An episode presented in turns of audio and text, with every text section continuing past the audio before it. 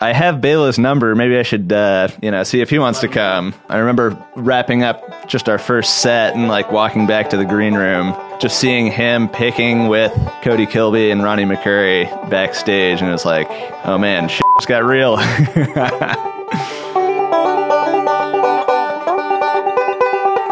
Hey everyone, this is Keith Billik. Big warm welcome to all you ladies and gentlemen, howdy friends and neighbors. I'm really happy to have you along. For first time listeners, welcome. This is the Picky Fingers Banjo Podcast, where we talk to professional banjo players about banjos, discuss banjo things, every once in a while, maybe a banjo joke or two.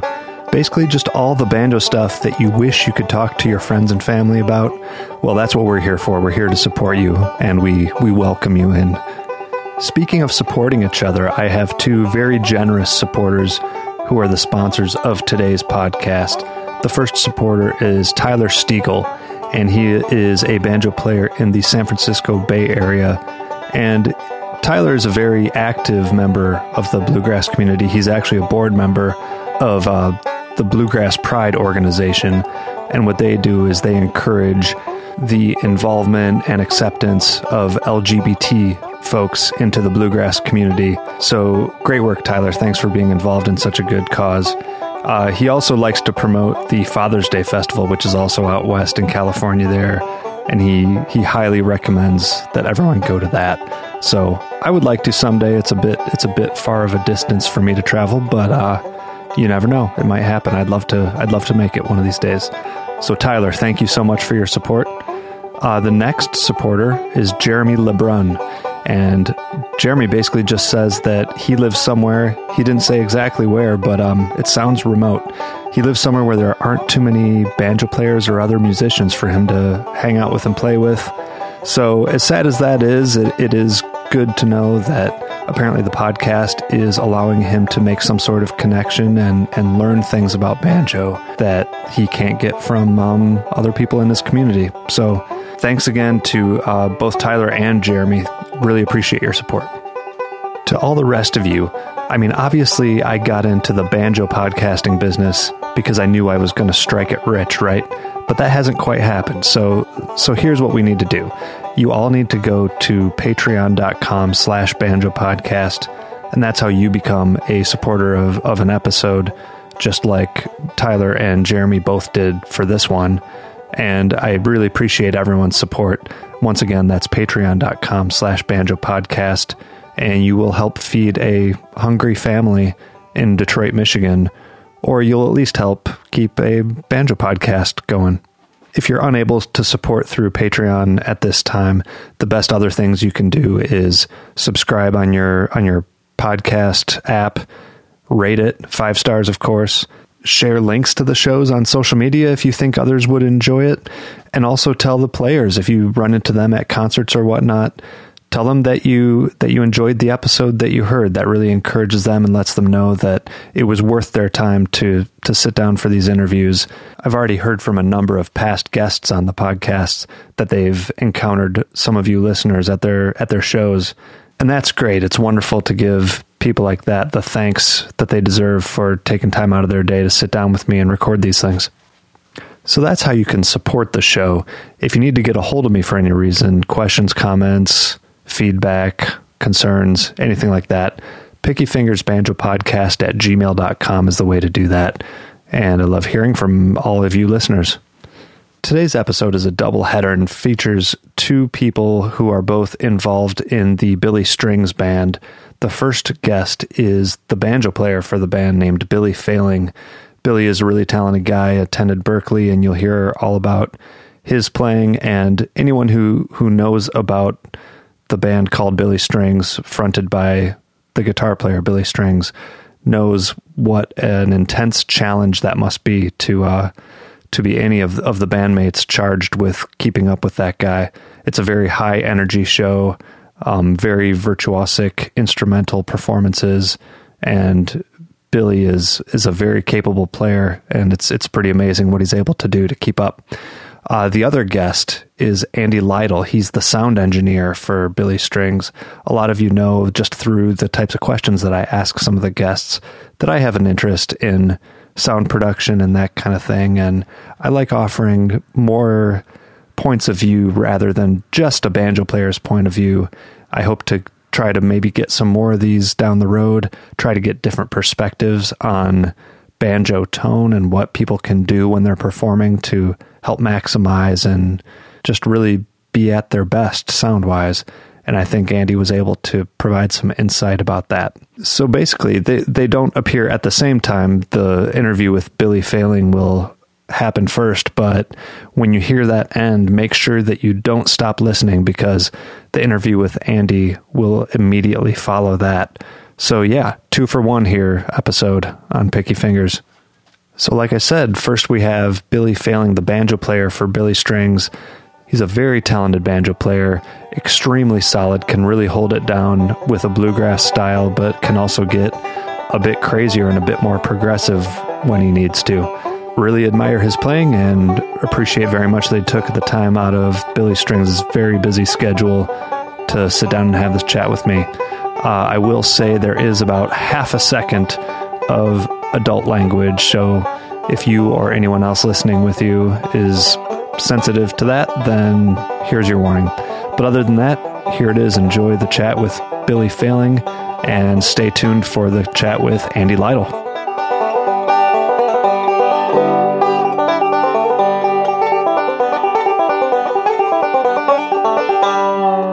I grew up in Portland, Oregon, and um, I guess I started playing banjo um, just because my dad kind of tinkered around with banjos and What did he do? Like a Scruggs style player? he uh, he did mostly like claw hammer stuff, but also kind of like you know learned a little bit of the Scruggs rolls and that kind of stuff. Okay.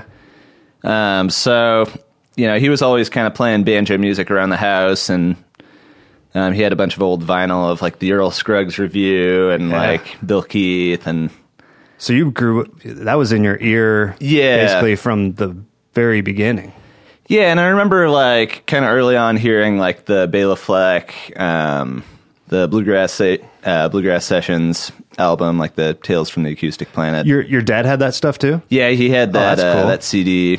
Um, so remember hearing that and you know thinking that was really cool. And um, he actually had this old, it's like an old Vega like build it yourself banjo Okay. you know, that he made from like an old banjo kit or something like Yeah. that back in the day. And like, it was the kind of thing where like the, it wasn't the best setup because like past the seventh fret, you couldn't really like, you know, it was all just kind of one note past a certain point. Just Well, like the, neck action was, wonky or Yeah, the- like the neck was like super bowed or something like that. But but you could make some noise on it and it sounded like a banjo. yeah, it was enough to learn the uh, the basics. But so what so what age were you when you started learning the basics on that?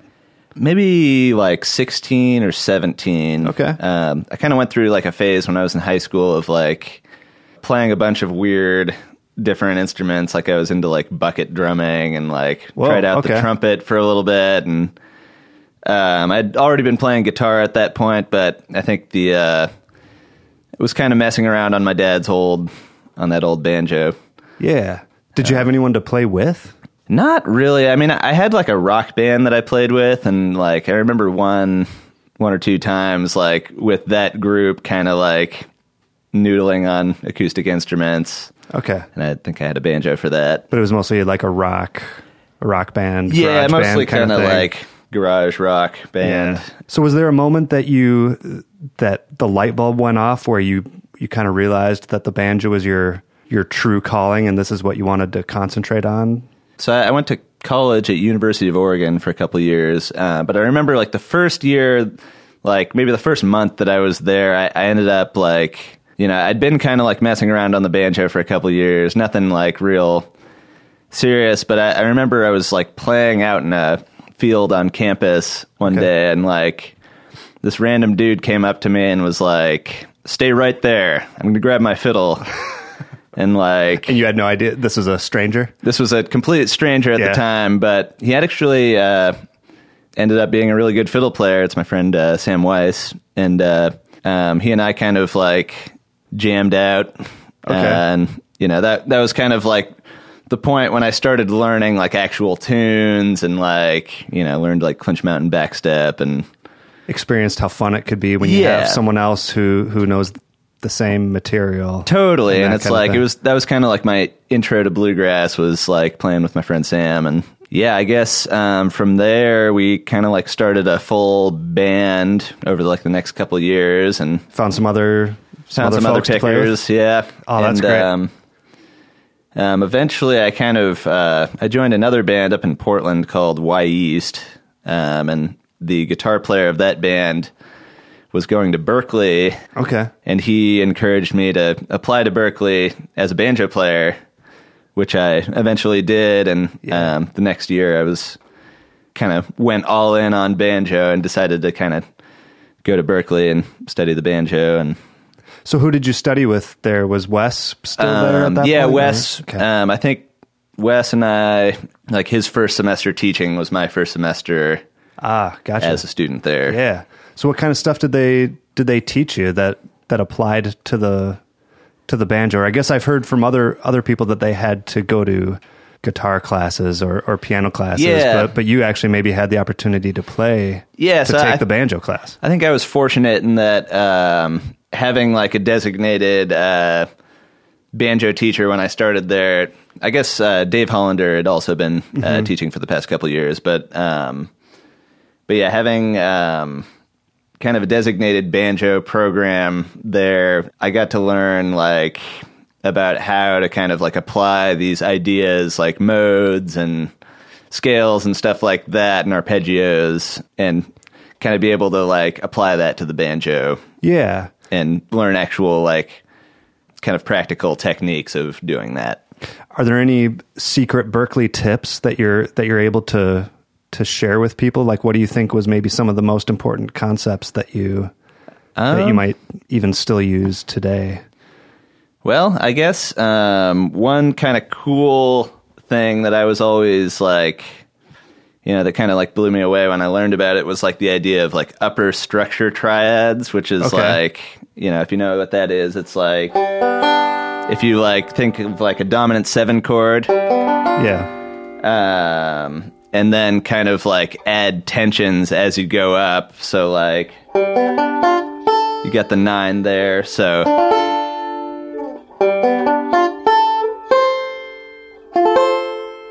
Uh,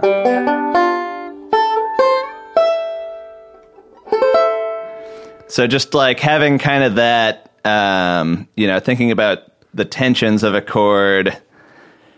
And then how do you how do you then apply that to? Were you applying that to like bluegrass playing? Um, yeah, I mean, I, I think like I actually probably use that stuff like a ton in my playing, just because like you know if you're playing over like a five chord on like like on uh, John Hardy or something like that, Okay. like Yeah. you know, just stuff like that where, um, you know, I find that like five chords, a lot of time you can like apply a lot of like weird dominant theory the- kind of stuff. Yeah, that's where the tension is supposed to be Totally. in a way. So yeah, the more the more you can add, the, the yeah, more colorful it can be.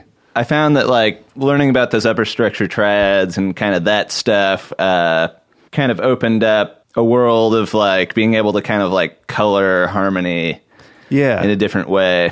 that's very Um, interesting. Yeah. And you mentioned modes and stuff too. What what is a good way for people who are unfamiliar with with modes and how to use them? What's a good way to Um, to break those down, or or how do you find yourself using things like that?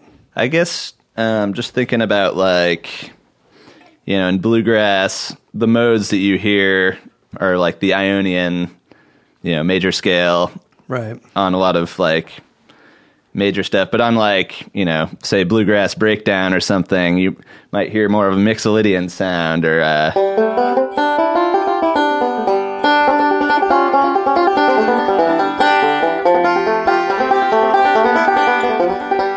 um, where that's kind of like, you know, it's got that flat seven sound, Yeah. Right. More of the bluesy. but you know, as far as like, I guess kind of my philosophy towards like modes and scales and stuff like that is like, you know, I think of them as they apply to music that I'm like already playing, or I might like practice, uh, you know, like, you know, something like that in my spare time to kind of incorporate that into my improv when I'm actually kind of like in the moment and what just be, just kind of training your ear to be more be able to identify the type of sound you want and be able to link that sound that you want with a mode that will get you that sound. Yeah, and, or and then like- just be able to call on that. Yeah, just like practicing uh, modes in my spare time, like when I'm practicing, Yeah. kind of like trains my hand to like where the notes are and like how to throw them in if I'm like, you know, in the heat of the moment Yeah. and like I want to do like a single note line or something in, you know, I don't know, like Dorian or something like that. Like, Totally. Yeah. Um, but like being able to just kind of like have those notes to draw on and Yeah. those have your hand trained to where the notes are, um, I think helps in kind of a musical setting. So these days you you play not only a lot of the single string type of stuff like that, Yeah. but you kind of mix in a lot of the different fundamental styles that we know about as banjoists. Totally. How did you and and on top of that you have to be able to perform it at you guys play pretty fast and, Yeah. and pretty intensely. How did you how do you prepare yourself for that kind of playing? Oh man. Honestly, I uh, a lot of the time like I just kind of like put on a metronome to like you know start at like 140 or something like that. Okay. Have the click on the backbeat and then just kind of like kick off, you know, little Maggie or something like.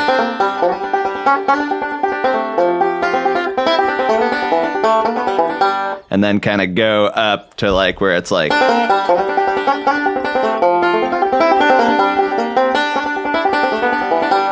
Yeah. and just kind of like work on like getting the kickoff right and then kind of try and do like some improv mess around a mess bit. around with it Yeah. um but yeah i mean i think also on the flip side it's good to like put the metronome on really slow and like play these same tunes that we play at like breakneck speed and like try and really like think of some kind of different ideas and like yeah, your mind can come up with different things when there's a lot more space in between each note. yeah Um, yeah, yeah, that's that's crazy.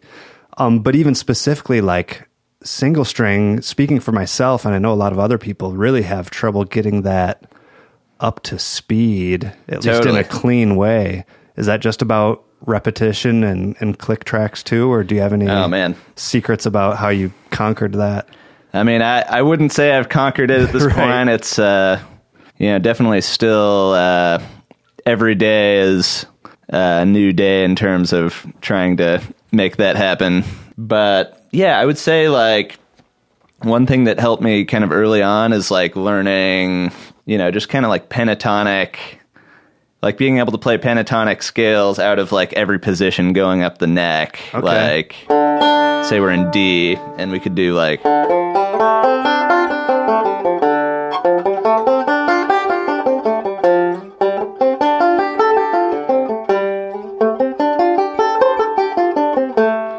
And so on. That's minor pentatonic, right? Yeah, minor pentatonic, Yeah. or you know, you could do major pentatonic as well. Sure. Um, you know, knowing it all just give you more options when you're like improvising, Yeah. Yeah. basically. Totally. Did you always improvise a lot, or is that something that has come up more Yeah, I uh, think with uh, with your current group? oddly enough, I kind of like came mostly from improvising only. Yeah. Like even to where like I wouldn't play actual song forms like you know when I started playing banjo it was mostly just kind of tinkering around on my own and like not even really knowing any tunes Yeah, I guess I didn't even ask you about that. You kind of said that that once uh, Sam Weiss is that what you said uh, his name? yeah Sam Wise Once you met him, that's when you started learning actual tunes.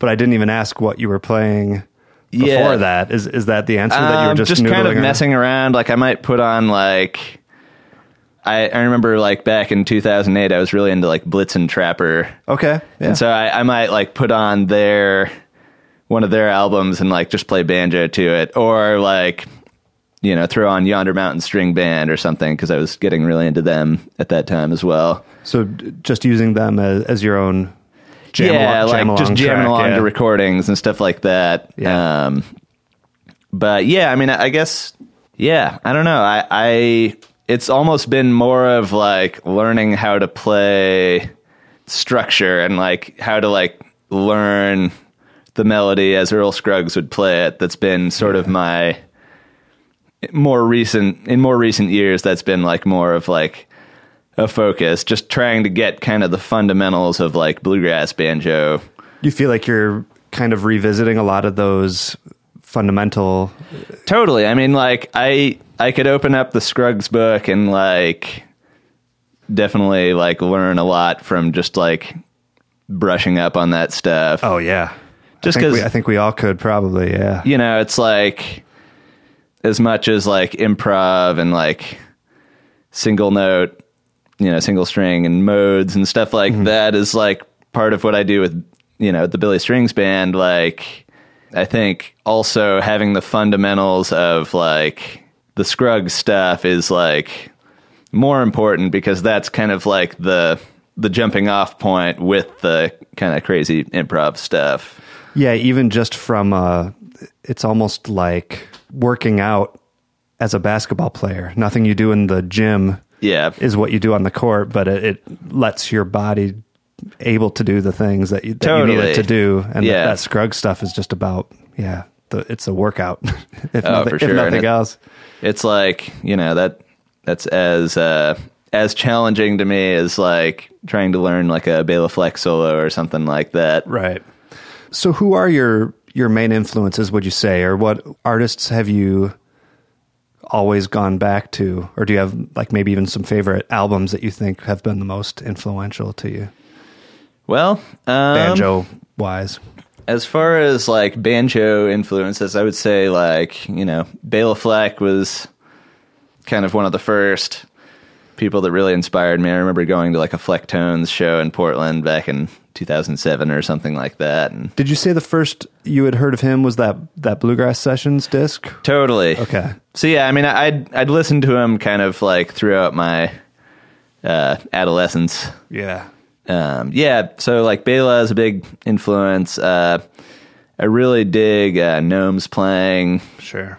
You know, Scruggs, obviously. Yeah. Um, but yeah, I mean, also like you know, learning from Wes Corbett. Like I was really inspired by his approach and his sound and Yeah, they they can do they all do different things really well. It's pretty it can be pretty inspiring for sure. totally.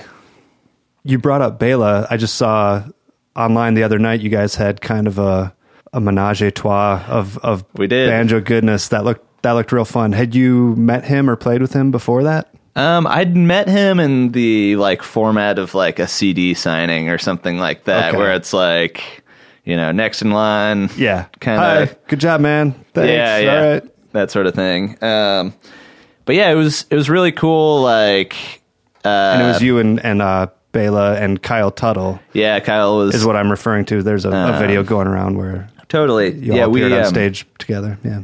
we did like a Christmas special kind of show in Nashville, and Billy invited all the all the musician friends out. Like we had Lindsay, Lou, Yeah. sitting in and like Molly Tuttle and um, the McCourys and I guess Billy kind of like thought last minute like oh I I have Bela's number maybe I should uh, you know see if he wants let to him know. come Yeah. Excellent. um so he you know just hit him up kind of last minute and um I remember wrapping up just our first set and like walking back to the green room and like just seeing him picking with Cody Kilby and Ronnie McCoury backstage, Oh, no. and it was like, oh man, shit just got real. exactly. um, but yeah, we uh, uh, we did a little home sweet home twin banjo part, which was super cool. Oh, that's and, very cool. Um, then you know Kyle came up at the end and we did triple banjo, uh, Big Mon. Big Mon. yeah, that's the that's the video that I saw. Um, That looked like a hoot. That's got to be kind of nerve wracking, right? it's it was a little nerve wracking in front of that guy. Um, yeah, and even not playing with him, like there was, uh, you know, for the whole show leading up to that, there was a piece of tape on the floor in front of Bela's DI that he was going to use that just said Bela. Oh no, So just a, a reminder that I better, uh, he he could be watching at any Yeah, he could- point, and you could be watching and he had marked you know. his territory. yeah, Great. Oh, that's a totally. Um, so let's talk about your your instrument here. What uh, tell us about this banjo and and all the the parts. Yeah, so um, actually, this banjo I just got recently, and um, I was kind of in touch with uh, Tom Nechville. Yeah. um, it sort of had, had interest in his uh, style of banjo making for um, you know a little bit now, and For sure. Um, so yeah, I got in touch with him, and he um, actually sent me this banjo back in October, um, and it's I think it's kind of like a mix of parts. Like maybe it's the pot from um, like a Nechville Phantom model. Okay. I'm pretty sure. Um, I might mix, might be mixing that up, but then the neck is from uh, the vintage model that he makes. Okay. So it's like uh, kind of one of the things that I like about it is like it's it's kind of like a mix of like you know a modern take on the banjo and kind of the classic old standby kind of stuff. So had you told him basically what you wanted, and he had mixed the parts to to come up with the model that that he thought Um, suited you? Yeah, we kind of like went back and forth a few times, and like he um he had kind of an idea, you know, based on like the sound of like my playing, like what he sort of thought would be like a good fit from his perspective. Okay. You know, making the banjo and like um I sort of like told him what I was interested in, like, you know, I wanted something that was maple with a little bit of like a classic flavor still. Okay. Um What draws you to maple? You you just um I think uh I don't know. I, I think it's just kind of like it's got a sort of depth to it that uh, is kind of unique. Okay. I think, and um, yeah, I mean, I, I'm loving this banjo so far. Um, that's really cool. it's uh, it's got kind of the like crack that you want, like Yeah. like that sort of classic bluegrass hard driving sound, but Sure. like you can also kind of get like deeper kind of the deeper tones on Yeah, it definitely. as well, which I think kind of is what I'm going for like in my playing anyway is like Being able being able to, be hard versatile. drive like Yeah. when I you know, when it's called for and then be able to kind of like play uh, stuff that's a little bit more uh, modern and all that. Yeah, prettier sounding if you need to, and Totally, as and pretty like, as a banjo is going to get anyway. yeah, and uh, this this banjo like it's got a little bit more sustain. Um, I was playing on like a Gibson Earl Scruggs model before, which I um, you know still have and still play here and there as well. But you know, it's cool to kind of have that classic Gibson banjo as well as like Yeah. a little bit something that kind of like is a little bit between you know a more modern banjo and that kind of classic Gibson sound. Yeah, it has a little more variety to it. totally. So even though it's a mix of parts, it's all Nechville parts. It It is, is, yeah. Different model of banjos. Totally, and it's like you know all the setup stuff is like his own kind of patented stuff. Like instead of having like individual you know hooks that you know you tighten the head with, it's like two points that you like put like this tool into, and then like the whole thing kind of uniformly. Right. tightens. Tom's been on the podcast before too, Oh, and, and he got the whole idea from his friend suggesting that he makes it like a mayonnaise jar, Yeah, and it's just a like the lid of a jar that screws on to the to the rim. And and once you once you think about it like that, you're like, yeah, that's a that's exactly how this thing is working. Yeah, so it's like um, all the like setup and stuff like that is super like kind of straightforward and easy, which is you know it's good for me just because like I'm not you know I don't have like the uh, the brain or the patience for like endless. Uh, You don't carry the toolbox around. to, yeah, uh, I'm not a, a tinkerer. Yeah, okay. Um, but you know. um, and that's a radius neck. It looks like too. It is, yeah. I um, this is sort of the first banjo that I've had that had a radius on it. I was going to say I didn't think the Scruggs banjos typically had that. So is that tough to get used to, or you prefer it? Actually, it's uh, I think the radius has kind of like made it a bit easier to like, you know, as far as like the single string stuff. Um, It's kind of like easier to execute some of the things that I like want to play that you know I might kind of flub on. Okay. Um, you know, with my Gibson banjo or with the straight neck. Is that the main difference you notice that it's it's just more comfortable with some of those? Yeah, I mean, it's difficult? like I feel like you can have like the action a little lower and like yeah, opens up the single string stuff in a cool way. for sure. What about so you have a pickup in there too? I do. Um, Well, tell tell me about what that is and and what you like about that. yeah, so I have a um it's a Fishman pickup and I also um I blend it with a uh, an Audio Technica like clip-on mic. Is that like one of those Pro thirty five? I think so, yeah. Okay. So I I run a blend, and uh, actually our sound guy mixes that. So you send him the two Yeah, both lines. and I, I I use like a Grace uh, ALiX DI, Okay. which um, it's cool because there's like a lot of like mid range control on that, like For you know, EQing.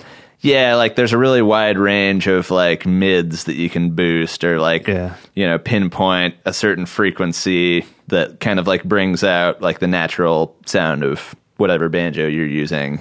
Do you feel like you're typically boosting frequencies, or are you trying Um, to cut out feedback? Or you like how do you yeah how do you optimize that? So I um on our rack I I sort of uh we have like an EQ for our monitors and I, I spent like a couple hours with my in-ear monitors and just like uh messing with the sound to try and make it the most like my kind of the most natural and close to like how my banjo sounds. Right, just locking it in how you. how you Yeah. want. And I found that like boosting boosting some high mids um, and kind of like cutting some of the lows and stuff like that, I think it's kind of what I had the best uh, kind of success with Okay, in terms of doing that. excellent. What do you use any other boxes on stage? I know Billy. Talking about Billy strings now. Yeah. Too many Billies going around. Lots of Uh, Billies. exactly. I know he uses some some effects. I'm not sure that I've heard as much from you. Do you have any other Um, boxes well, down there? I'm sort of like the only real effect that I use now is uh, I've got a pedal that's a um, it's like a reverb and a, uh tap tempo delay. All in the same. Yeah, device? all in the same box, which, you know, my kind of approach to effects is like, I want to find stuff that's like, I mean, I, I guess there's differing philosophies. Um, I think like my, what I gravitate towards is kind of like having something that like, you know, you can still have like a banjo sort of essence. But be able to make it sound a little bit weird, Right. Kind of like I, I think I might try and add like a phaser at some point, like a Pete Wernick kind of. totally uh, like I, I love vibe. that sound Yeah. um but yeah i mean i'm still kind of like experimenting with like what you know what effects kind of like fit best with the banjo i guess Yeah, it is tough. Definitely the the fuzz boxes and all that just turns into a.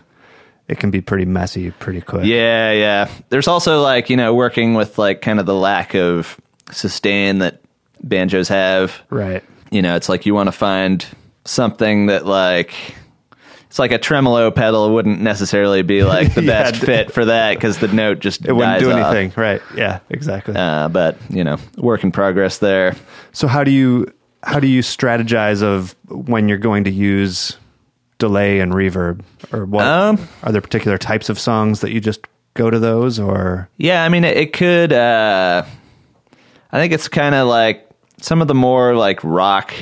If we do like a bluegrass song that has like kind of like a hard rocking element to it, I might like, you know, if we have like a down section, I might kick in the reverb, and then if we're getting, um, you know, kind of weird and spacey, that's when I might do the uh, the delay and j- just kind of for a different flavor, different? Yeah, and like another thing is like I, I sort of grew up listening to a lot of Pink Floyd, so like I feel like reverb and delay kind of allow me to like channel Pink Floyd through the banjo a little bit. So you're Um, inner David Gilmour, right? Totally. Cool.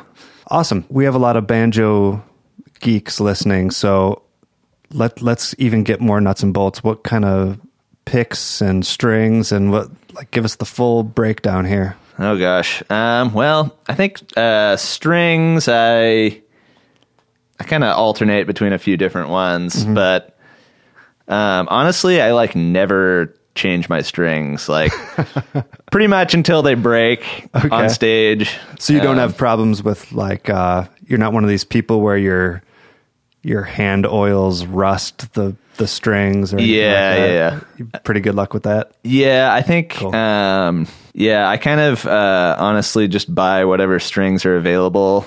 Okay. Um, you know, at whatever music shop that I go to on the road. That's great. Uh, but I, I I get a lot of um, like D'Addario strings. Yeah, I usually use kind of like the uh, you know lighter gauge. I feel like doing that I can kind of like play a little lighter and not have to like fight for every note. I guess. Is that something that's changed as you're plugged in and playing more of these almost rock oriented shows Yeah. where you don't have to physically pull the tone out so so hard? You can maybe let the pickup do a bit of the work. Do you think that's changed your playing?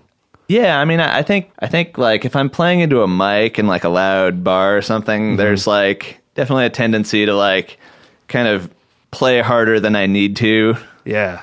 and I think having being on in ears and like you know having the pickup setup going has allowed me to kind of like you know take a deep breath and like relax a little bit and just focus on like playing as I would you know at my house or something Yeah, like just that. sitting on your bed or yeah, yeah definitely. Um so what about the what about the picks you got? Is it Oh, um, well, these are um I got a pair of national finger picks. I've actually been using the same ones for maybe about six years now. the exact same pair? the exact like, haven't same. lost them or crushed them or I've uh you know, I've managed to hold on to them, knock on wood. Yeah, congratulations. Uh, but yeah, and then I use a a, a blue chip thumb pick, which um, that was kind of a cool switch to make. I, I was using like you know plastic thumb picks before, and um, the blue chips have you know I think I've uh, been able to like you know make one last for two years, Yeah. where yeah, like totally. I just breeze through the the plastic thumb picks. Yeah, that's kind of the selling point of the of the blue chips is that Yeah, and not to to mention, you know, the sound is balanced and they feel good. yeah, all that a bit more sort of stuff. consistent. Do you still do a bit of songwriting? I have your your solo album, and I, Uh, I was actually surprised at how I don't know what I expected a banjo yeah. album or something, but I was surprised at how much of it is it's really a singer songwriter Totally. uh, record, which is really cool.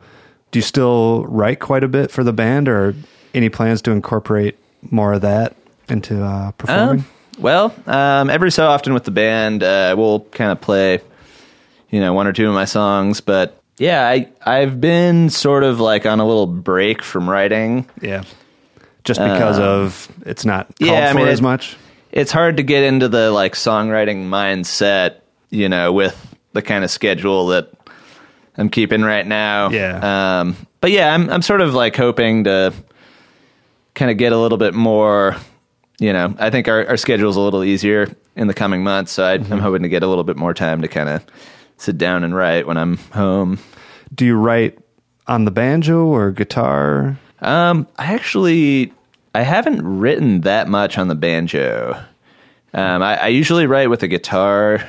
um, just because I, you know, you can get kind of the low bass notes and stuff like that, and Yeah. like, you know, full chords, and Yeah. Hear how the that stuff a harmonies little bit. actually Yeah. actually working out. not to mention, you know, like it's a little harder, like thinking about rolling and like singing new lyrics or something like that. It's Yeah, getting, getting used to the to both of those at the same more time. uh, more moving more parts. challenging. Yeah, for sure. So yeah, you mentioned your guys' tour schedule. Tell people what they what they should expect to see if they want to come uh, see your band, Billy Strings, in, in case they don't already know. What's, Well- what's the show like? Gosh, um, well, I'd just say uh, Maybe a goat. There might be live goats. there there might be live goats.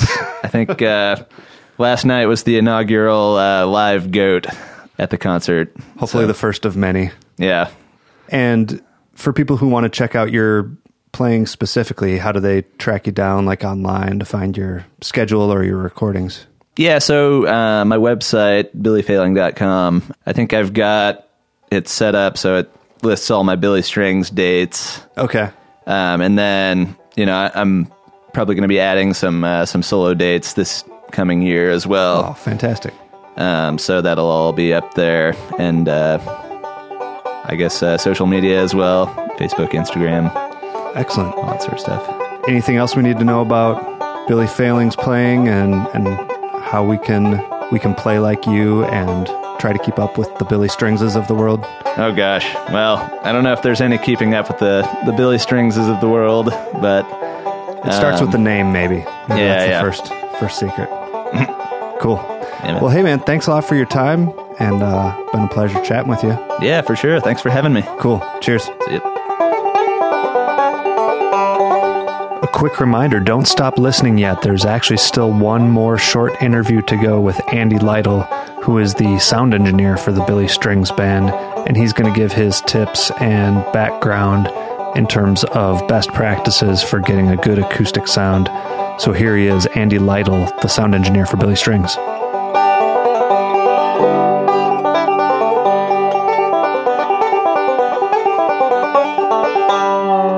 right, Andy. Well, you're not a normal guest on the show because you're not a world famous banjo player. So, assuming that not too many of the listeners probably know you by name, Yeah. why don't you uh, introduce yourself? Tell us what you do, what your job is, and and how you came to do that. Yeah, uh, my name's Andy Lytle. Um, I run sound front of house for Billy Strings.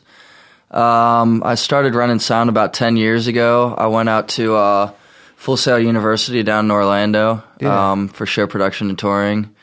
Since then, I kind of started a company uh, with a music festival as well. So the music festival is called Orange Blossom Jamboree, and you know we were doing our audio stuff, and we kind of you know kept buying PA, and it got to the point where we were like, oh, well, we should just start a production company out of it. So, uh, you know, we kept doing it, and uh, yeah, I've been running sound for I guess ten years professionally now.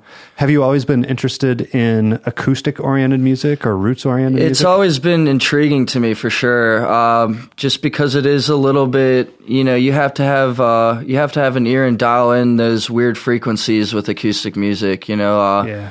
uh, with drums, it covers up a lot of those frequencies, and you can kind of fake it a little bit. But Okay. You know, with the acoustic music, it's you got to have everything pretty dialed in, and it's made me a better sound engineer, I think, from you know starting with the band because you know I'd mixed you know bluegrass music or country music before, but it was never you know on this level, and you know four or five ti four or five times a week. Yeah. So For sure. What uh what did they do at Full Sail? How did you train your ear to to recognize those frequencies and to be able to to really work with it? Yeah, so Full Sail's, uh, you know, an accelerated college, so they try and spit out a lot of information at you, you know, pretty quickly. So it it was a little tough for me to try and get my ear dialed in going to school because I was still young. Uh, you know, I had kind of a party mentality too, so Okay. it was like, you know, it took me a couple years to, you know, be able to develop my frequencies, and you know, I, I had apps that helped me do that. So you know, there's an app I can't remember the name of it, but it would send out a frequency and it give you gives you four options. Just as a tone? Yeah, totally Okay. like a tone, and you have to figure out which which tone it was, and that's really how I developed my ear, you know, and and uh, not having an RTA analyzer while I'm you know EQing the monitors, you know stuff feeding back, and you having to figure out which frequency is feeding back. Yeah, and the longer So, it takes you, totally. the more Yeah. annoyed everybody Totally. who's within earshot is Yeah. at you.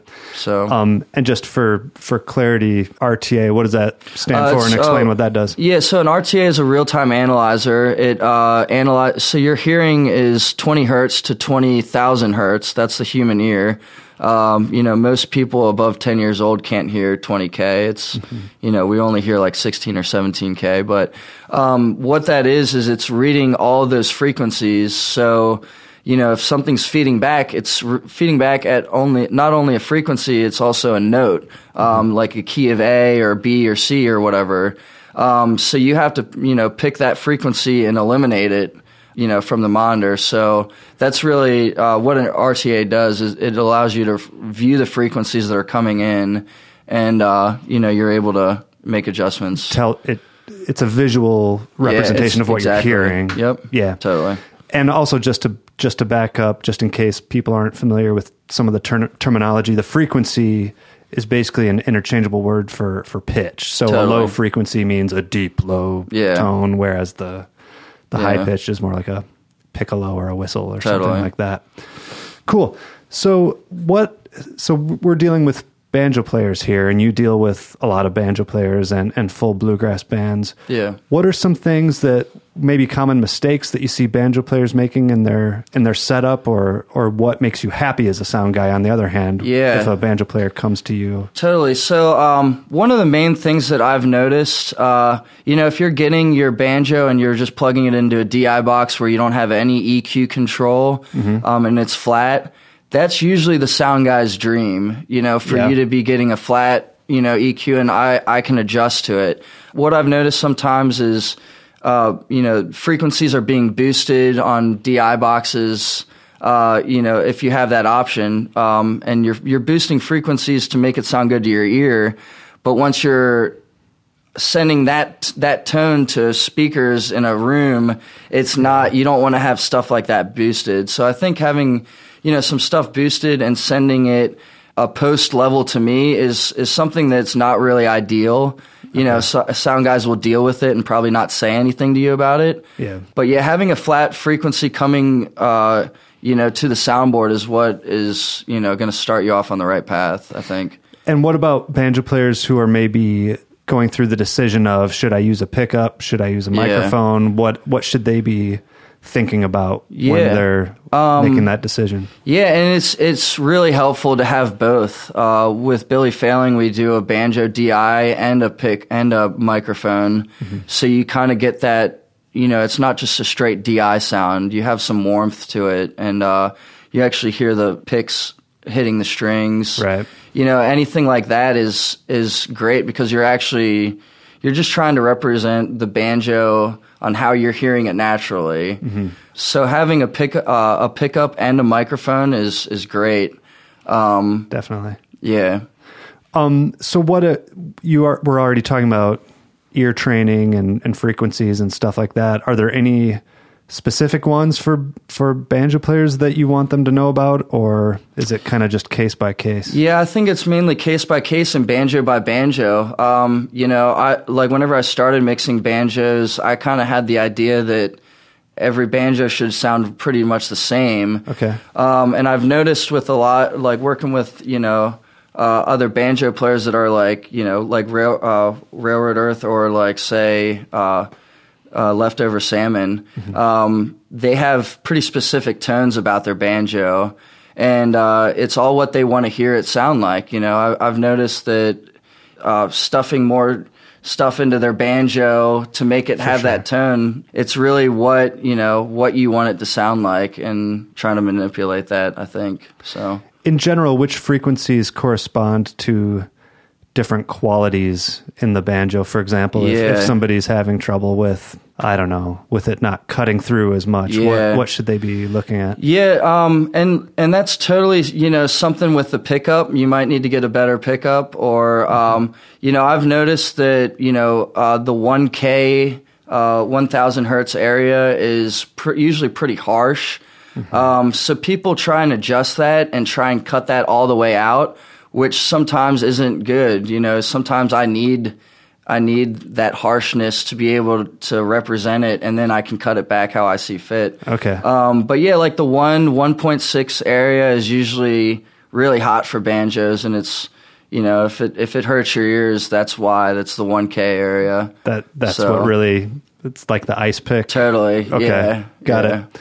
What about like just a process that maybe bands in general that are just starting to play out and they're encountering sound guys at clubs? What I don't know, maybe like from a sound check perspective or Yeah. from an organization perspective, how should bands approach their first times dealing with a sound guy who's a, someone they don't know, maybe just works for the club? Yeah, or, or not that uh, aware of bluegrass music or how Yeah, that's- sound. that's very yeah. common. It can be very rough. You know, it's uh, it's always nice to have somebody with you that can you know that's able to determine what's feeding back or what sounds harsh. Yeah. You know, it's really up to the sound guy's job, and uh, you know, I guess one of the main things is like having a graphic e- or like having an EQ uh, pedal is really helpful because you can go to e- each individual frequencies and cut out what you think.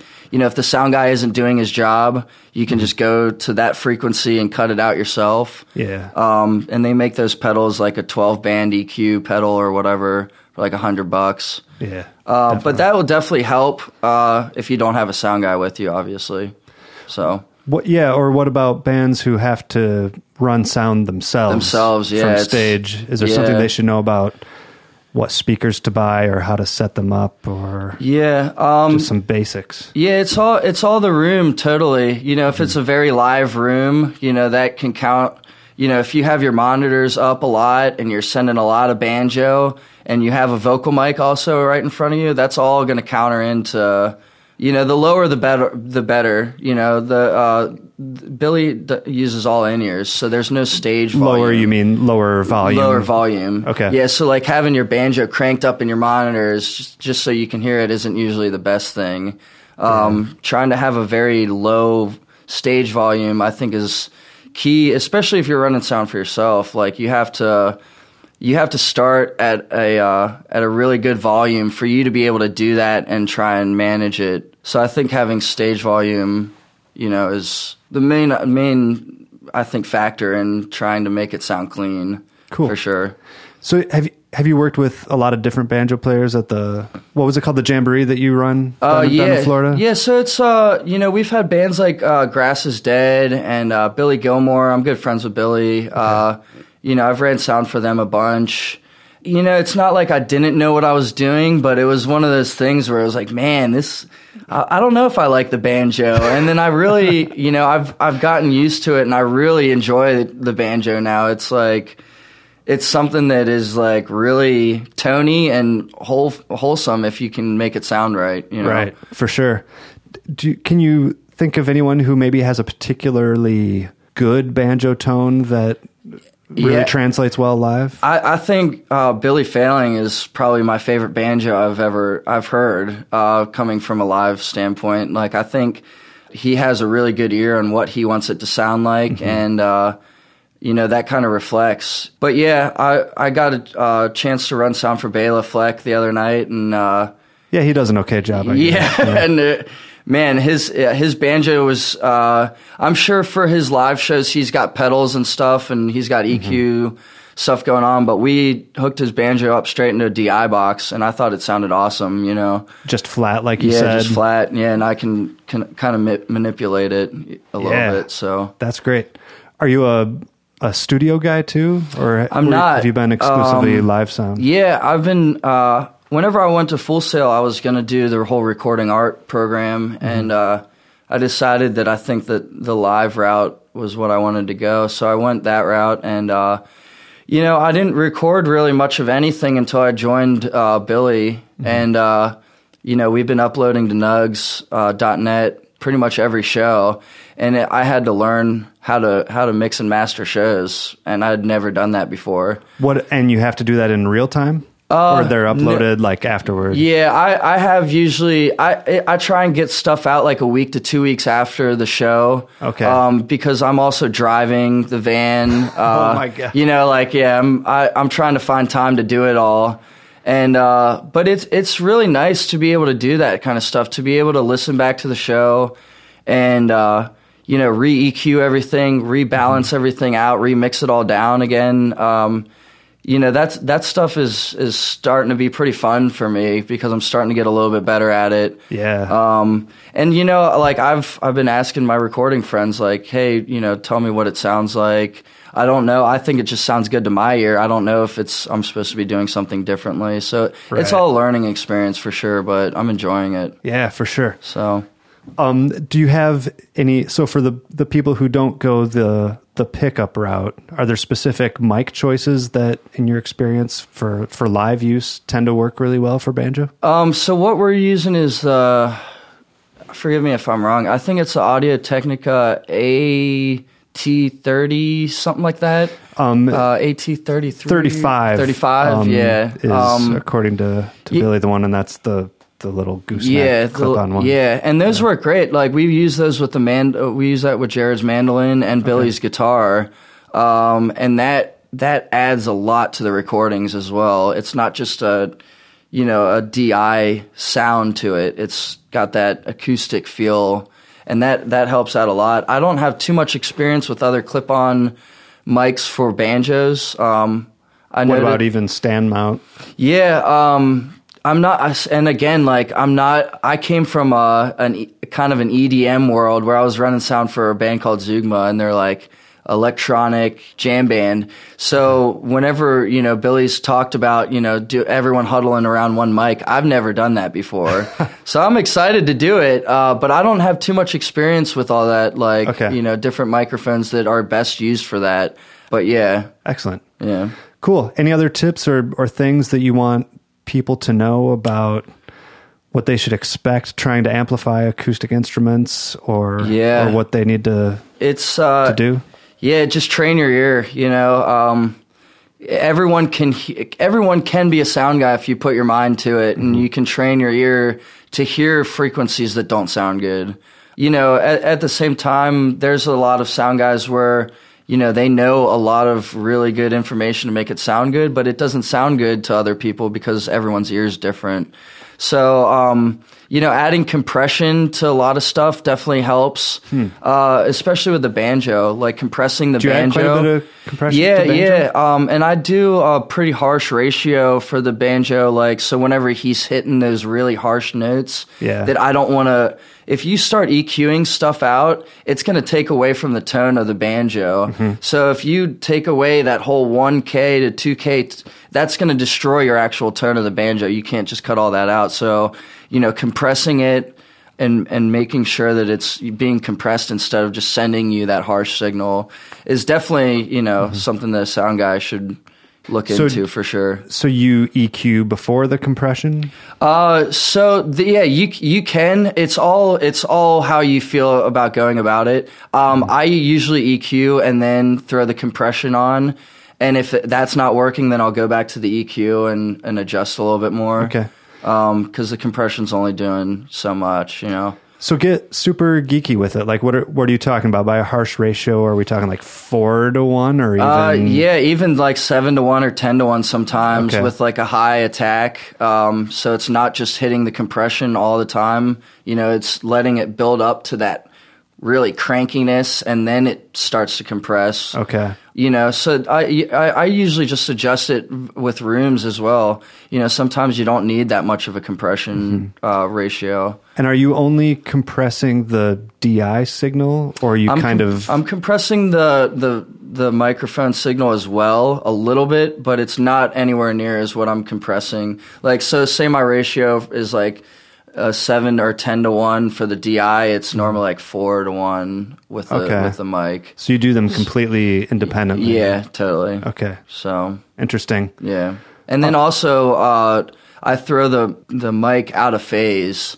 because it it man with, I with the pickup. Yeah, with the pickup. Yeah, because you're here like with frequencies. You know, if you look at a chart on how frequencies go, You know, if those frequencies aren't in line, then it's Mm-hmm. not going to sound right. And you don't really notice it's out of phase until you flip the phase button. And you're like, that sounds ten times better. You're hearing a bunch of stuff Yeah. that you weren't hearing Totally. before. Like you're getting those low notes. It sounds, you know, cleaner. Yeah. It doesn't just sound like a mic fighting with a DI because Mm-hmm. the frequencies are not not aligning, you know. And also, I think it's worth noting that even for people who aren't using a mic and a DI, that same thing can happen between a banjo mic and a vocal mic if they're Totally. both uh, picking up the same Totally. Yeah. information. So, Yeah. yeah, that's another thing that's worth messing around with. Totally. Groovy. A- anything we forgot to uh, to cover? I think Any other uh, secrets of amazing banjo tone? Yeah. that, everyone needs to It's yeah, buy a really good banjo and uh, I guess start from there. But yeah. Practice a lot, probably. Totally. Yeah. I mean, people have uh, different banjo styles, and I've I've noticed that a lot. People pick it differently. Mm-hmm. You know, the Bela Fleck style of banjo isn't you know the most traditional style of banjo, and I've noticed that a lot. That you know, it's it's you know how how you're playing it and Yeah. what you want it to sound like. you know? Definitely. Do you? I know there there are sometimes two schools of of sound guy philosophies in terms of making everything sound as much like that instrument as you can Yeah. versus making everything sound like like no kick drum really sounds like Yeah. ACDC's kick drum Totally. in real life. It's the sound guy Yeah, making it or sound the like Metallica kick drum. yeah, anything Yeah. like that. Totally. Do so. What's what's your philosophy with the acoustic instruments? Do you feel like you're trying to dress them up a bit, or are you only trying to Yeah, I, uh, let there- them through as natural as possible? Yeah, there, there's some times where you know Billy's acoustic guitar is uh, you know harsh and low end in some rooms, and then it's bright in other rooms. So you know, adding you know high end uh, to certain rooms and certain instruments, like yeah, I, I'll try and I'll try and obviously represent it to what uh, they want it to sound like, but also to my ear. So like with Billy's guitar, I'll throw a graphic EQ on the guitar and only cut out that one frequency that's giving me problems, as opposed to cutting everything around it and trying to make it you know blend. Exactly. So that definitely helps. Great. But, yeah. All right, man. Well, hey, thanks for thanks for speaking with us. Yeah. Thanks for inviting me. and uh, dealing with all these banjos on behalf of us. We we always appreciate it when a sound guy can can appreciate it and not just tell us banjo jokes all night long. Although banjo jokes can be cool too. I need to learn some banjo jokes. I think I'm lacking on the uh, the banjo jokes. Well, I'll, I'll give you a list for sure. All right, man. Have a great night. Uh, Yeah. looking forward to the show. yeah. Thanks, man. Cool. And that's going to wrap up this episode of the Picky Fingers Banjo Podcast. Very big thanks again for the supporters of this episode. That's Tyler Stiegel and Jeremy LeBrun. Thank you guys so much for your support. Anyone else who would like to support an episode, you should go to patreon.com slash banjo podcast and that will tell you everything you need to know. If you'd like to get a hold of me, that's Picky Fingers Banjo Podcast at gmail.com and hope to hear from you soon and hope to see you next time for the next episode. Everyone take care.